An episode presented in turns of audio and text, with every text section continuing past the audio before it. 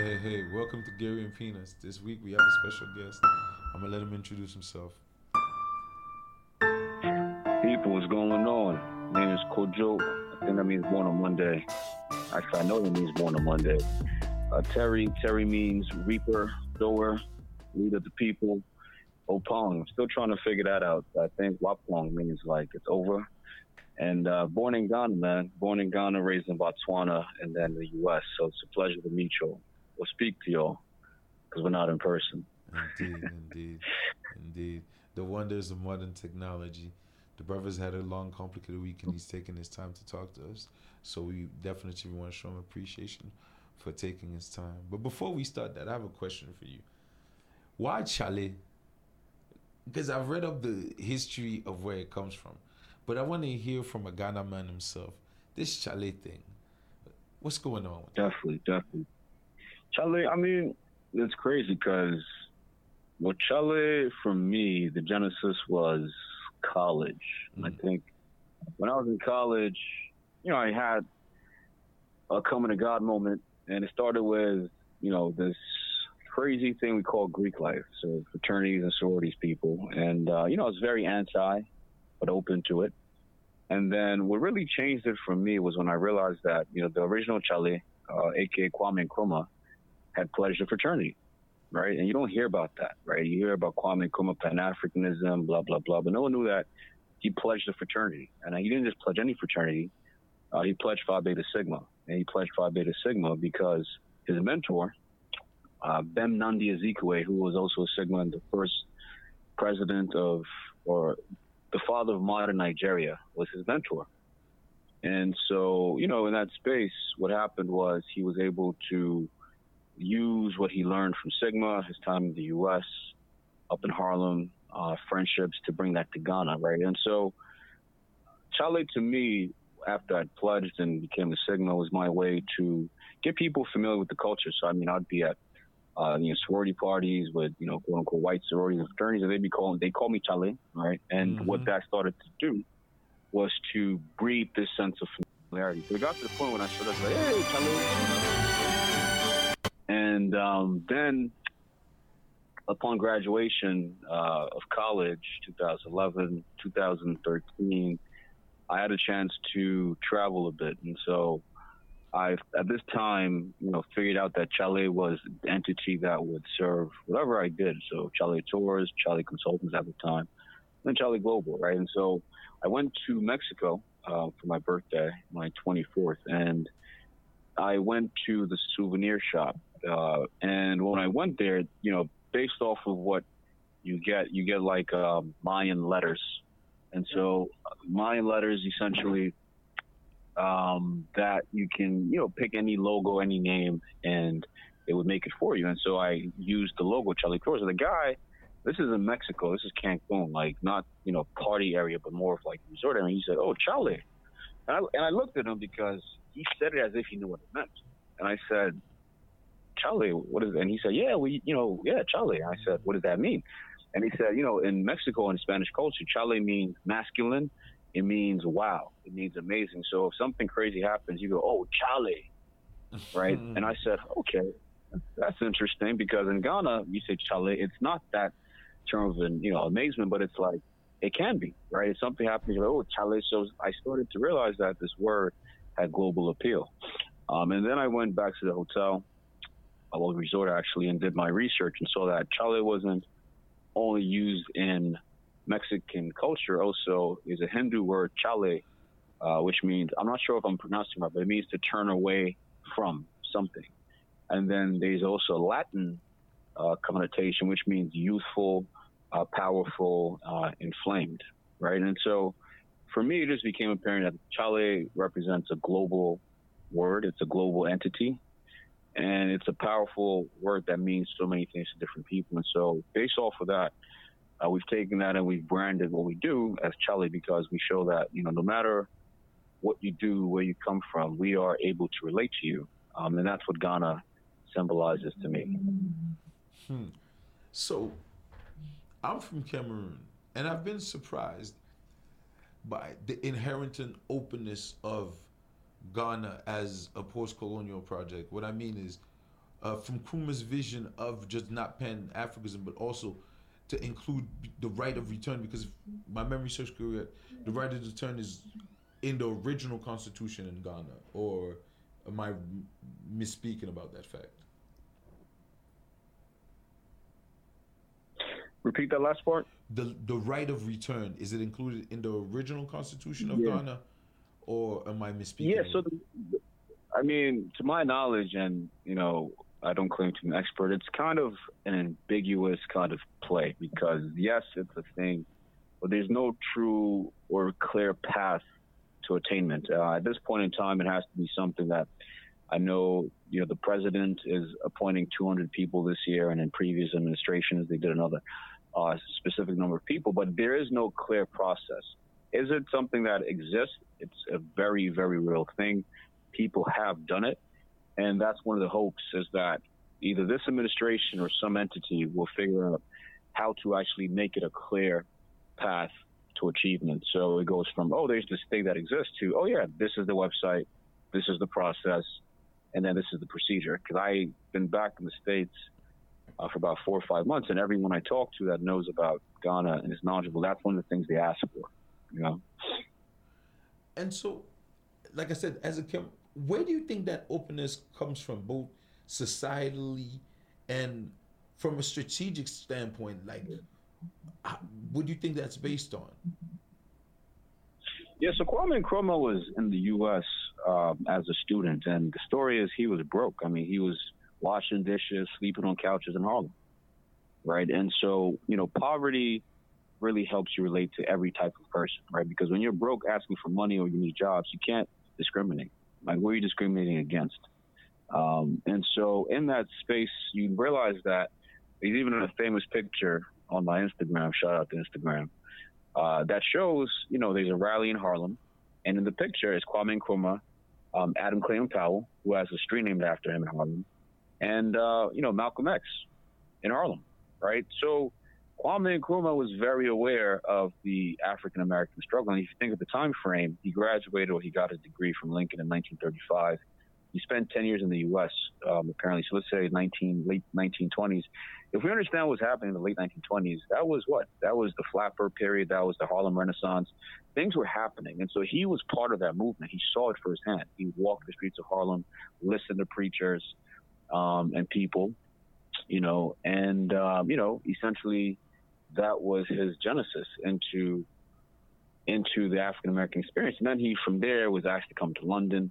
So he had a global view of black struggle. Mm. And with that, he noticed that you can't, you know, confine development to just, oh, Ghanaians. And even the name Ghana was not supposed to connotate a geographic location, right? It came from the empire of Ghana, right? Ghana means warrior, king, or queen. And so the name Ghana was to invoke a feeling, not a belonging to a specific place hmm. at all. That's one thing most people don't know. Uh, so hmm. anyone can be a Ghanaian, and even rightfully so. And Nkrumah, that again ties into right to a abode and into his famous saying, "I'm not African because I was born in Africa, right? I'm African because I, Africa was born inside of me." So that's another thing that you know a lot of our brethren here say, "Oh, well, I'm not African of this," and that's become this you know contentious thing as opposed to back in the First Republic, they were Caribbean Americans, African Americans that served in office, in public office in Nkrumah's time, because he just needed skilled people. So the hell if you're Ghanaian, I need skill sets, and if you're from Jamaica, but you know what to do, come on. And that's the true spirit of development that he was ushering in. Um, and that's where you see Ghana has become inclusive because in the First Republic, that, I mean, the people that ran the country were from everywhere. That's very true and you've know? you've managed it much better than, for example, a country like Ivory Coast, which is somehow neighboring to you, where those type of divisions have led to a civil war that, in a lot of ways, changed the trajectory of development for a country that by now should be a middle income country, by all agreements. Yeah. I mean, but that's also the difference between French and Anglophone, right? The French, look at Napoleon, right? The French have a very crazy complex. Um, and you know, this their culture is very interesting uh, to say the least. And so it just makes sense to me why you see francophone nations still struggling today relative to their anglophone uh, counterparts. Not saying it was right or wrong in terms of how they were colonized, but you know, the French men or in Africa truly believe they're French. Yeah, they definitely. really they're they're they're brainwashed to believe they're French. Definitely. Right. Definitely. Uh, whereas, you know, Anglophone countries, you know, we don't have that. I had a conversation with a woman who's from Cameroon uh, mm-hmm. a few days ago. She's in marketing in the U.S. She's trying to move back, but she cannot. She doesn't believe Cameroon is right for her because of what you said. She'd rather live in. And I told her maybe it's better because what I see, um, you know, is people from all over Africa living in Ghana because of that reason, right? It's just a better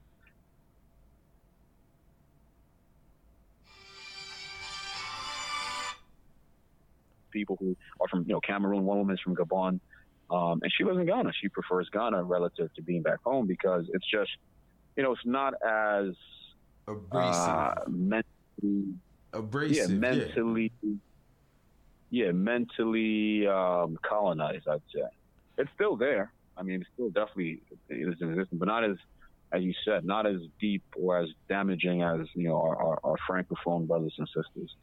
Definitely, and like as a francophone, I definitely agree with you. But I do think like the spirit of sort of revolt is present. But I think the boot, the way in which the boot is applied, is very different, right? The way in which, like you said, French people is tempted to create like Greco-Roman Negroes, so it was a lot more mental the way in which they decided to go about controlling them. Whereas in the Anglophone country, they allow y'all, they allowed you people to keep a traditional sort of structure, which still gives the project of a nation state some some form of sense. But speaking of francophone and anglophone integration, what do you think of the ECO and the sort of further regional in, uh, inclusion proposed by ECOWAS? Do you think, for example, the case of Senegal, will a country like Senegal's and Ghana's economy be better able to better integrate themselves, especially with such basic differences in understanding governance as francophone and the anglophone divide?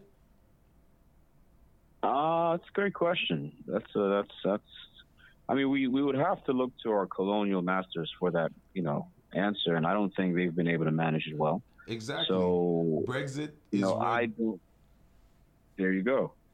So, you know, I don't know. At the same time, you know, the EU, unfortunately, uh, you know, had to base its entire existence, or fortunately, right, very fortunately, at least at the time, had to base its existence on the central banking system. So even the EU was based off of fiat currency, central banking systems, right, where the ECO um, can be based off blockchain cryptocurrency, which is a very real thing. And so that in itself disrupts the issues that the EU has faced. Indeed.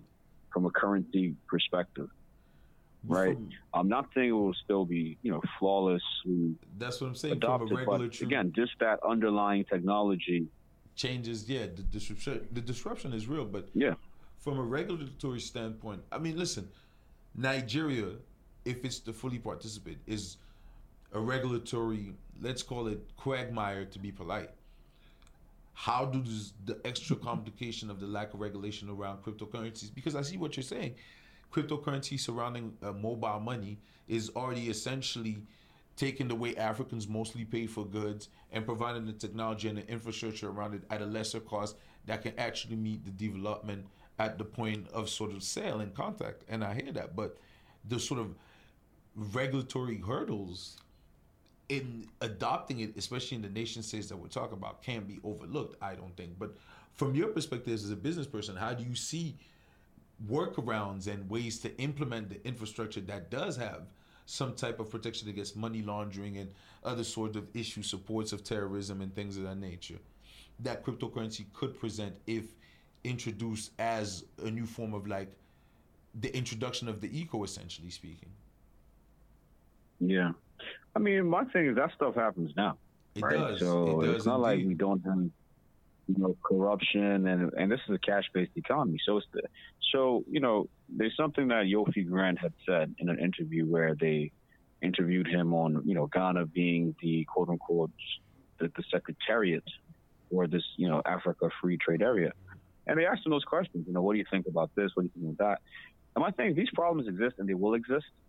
Uh, we just have to work through them right? Because currently the system hasn't worked for us, right? So they say you try the same thing over and over and over, expect a different result. It's insanity. And I don't believe we're insane. I just believe we've never had an opportunity. So I would rather us try an eco because True. True. at minimum, it's something different, right? It may not work. It's better than right? it may CFA. fail. Yeah. It may be the, but it's better than nothing. It's better than you know, you know, francophone nations using a currency that yeah. French doesn't even use. They don't even. So there's no utility to the currency that an entire nation uses at all. I mean, no, no, no. There's like a utility because they could keep, uh, I think, forty no, to fifty percent of your exchange rate, right? So it's and not pay you interest on it. So when I say that, what I think utility, I mean to the people oh, that ultimately oh, don't yeah, benefit yeah. from anything. Of course, of course, of course. Yeah, that's my point. So my perspective is always the African. I don't really look the other way, right? So the African doesn't benefit from any of that at all because if France says we're, we're not printing any more francs, they can still use the euro. What do you guys use? Nothing, right? So there's no utility for African nations to use it. But in eco, I can see that being a thing because now you even have the big boy on the block, Facebook, ushering in a whole new conversation where, you know, experts are saying Bitcoin is going to hit hundred thousand dollars just because of that. So I'm I'm of the mindset that we need to go. You know, you skate to where the puck is going to be, not where it's been.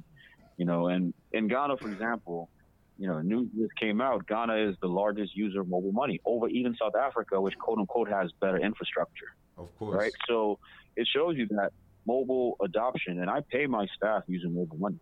You know, in Ghana, salaries. People, so the the youth, the youth and people already are they, they they they, I mean, at least in Ghana and you know most of the regions I've been to, mm-hmm. they are very custom accustomed to mobile digital payments. It's not a mm. confusing thing. Whereas in the U.S., you know, people are still struggling to use Apple Pay. When's the last time you heard somebody use Apple Pay? Yeah, it's no, like, oh wow, I, people. Because I used to work at Apple, and they go, oh, people would go, oh, I have Apple Pay. I didn't even know that, right? So think about this: a region of the world where it's quote unquote backward is more advanced in digital payments than the United States. Hmm. What does that say? Hmm. Hmm. Hmm. No, I, I see your point, right? and, and so, I agree. Yeah, no, I, I mean, right? So if the infrastructure is developed, you know, African nations will adopt to it because they don't have the legacy challenges where legacy institutions are going to try to lobby against, against new currency, you know, yeah, using this new indeed, currency. indeed, right? Indeed. Whereas in the U.S., blockchain has been hindered because all the big banks said, "Oh, it's you know black yeah, everything you said, black, yeah, market, black market, corruption." Yeah, exactly. But oh, by the way, we already do JP it. Morgan HSBC, is now developing its own coin. I mean, right? So now it's not evil anymore, or you were just trying to buy time because you knew this was going to end. You know, so you th- th- these are the things that ultimately people need to consider, um, and just you know understand that ultimately the world is a very interesting place, and uh, you know not everything is going to benefit everyone, um, and that's okay. Listen, if more Africans thought like this. Hmm, but, you know, hope is not going to feed people, to put it simply. Hope is not going to feed people. Yeah, yeah. So, yeah, unfortunately. Let me ask you this. Where do you see are some areas of growth for so let's say somebody's living in the US or in Europe and they're interested in investing in Africa and using Ghana as sort of like a point of entry. Which sort of sort of sectors would you recommend people go into? Is the stock market good and etc. Like, which kind of investments make sense in Ghana from your perspective? Yeah, anything service based um, is is probably what I would look into first. Could you um, you know, service based. So service based, right? So you know, hospitality, tourism, financial services, um, medical tourism services, medical services, you know, anything that's a service.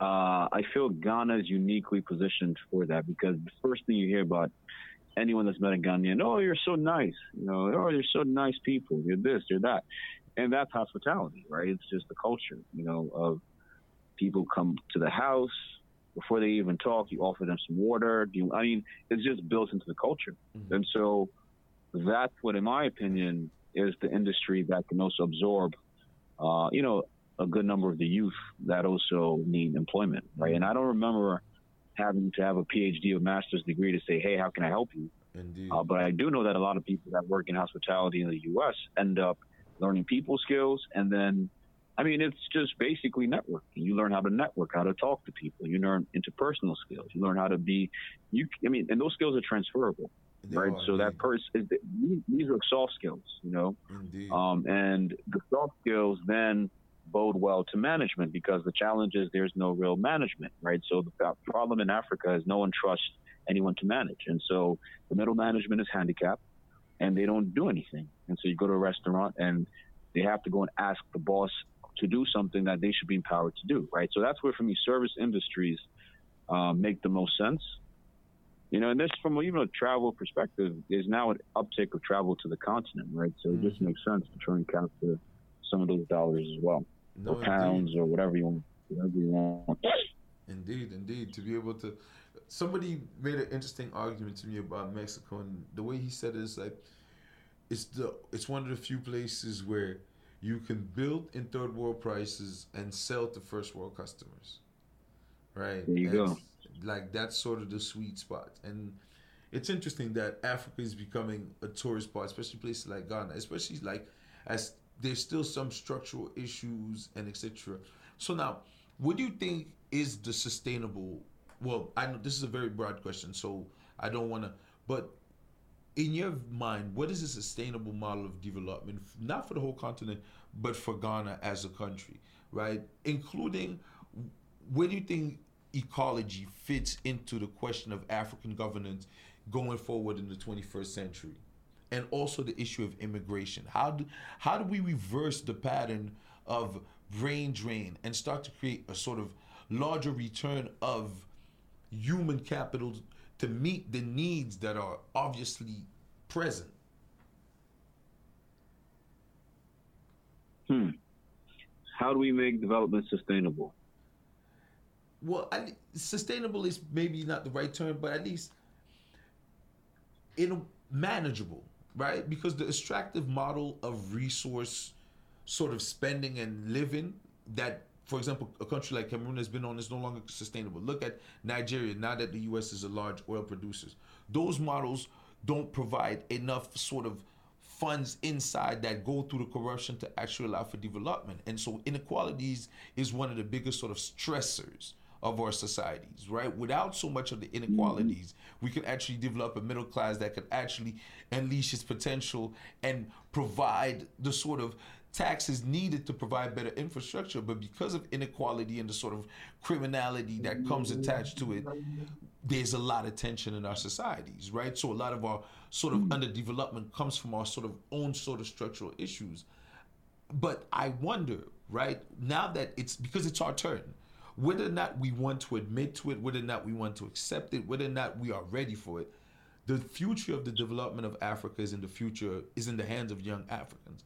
And so I just want to, from somebody like you who has been in the field, who has done some of the actual groundwork, who is going back and forth to look for opportunities so you understand the realities. I was wondering if you had a vision for something like that, or is that just something you don't, that is so far ahead that you're trying to more so focus on the opportunities in the present? Yeah, I think the present uh, is probably. I mean, Gary Vaynerchuk infamously said, "The clouds in the dirt," right? Indeed. So you know, keep your keep your eyes in the sky and your hands in the dirt, right? So do the work, but still have a vision for the future, right? So, you know, in that space, that's exactly it, right? Where, you know, we have to look at 50 years out. However, we have to understand that the people that you may want to be, you know, you want to help and do good for, they literally cannot afford to look that far out, right? They, they're surviving every single day, Indeed. you know. So for you and I, it's an easy You're conversation thinking- to have. Yes, indeed. you know, Indeed. Indeed. but you know, for for the African that's earning less than a dollar, a day, yeah. You talking you talking gibberish. Yeah, the words the words aren't gonna feed him. You know. So how do I think about next week when I don't even know if I can eat tomorrow? Nah, right? And that's a real, real concern. So it's more so about, you know, in terms of sustainability, it's you will say, how did the West become the West? I mean, corruption existed here too, well into the 1900s. It wasn't until people started to make more money and then they started to hold people more accountable. You know, mm-hmm. um, because that's when you can voice your opinion. If you're poor, no one cares. Sure. Right? If you're poor, who cares about you? Who runs the world in the U.S. is people who pay taxes at the highest levels, quote sure. unquote, the billionaires and millions, because they have the relationships, they can lobby, right? And it's the same way in Africa. If you're poor, you have no voice. And so what needs to happen is more employment, so people have more disposable income, so that they can then hold the accountable their Billion. politicians accountable, mm-hmm. right? Mm-hmm. Indeed, indeed and make institutions that actually work for Africans. Well, thank you so much for your time and thank you for so much for your wisdom. Do you want to tell the people how they can find you on the social networks and things of that nature?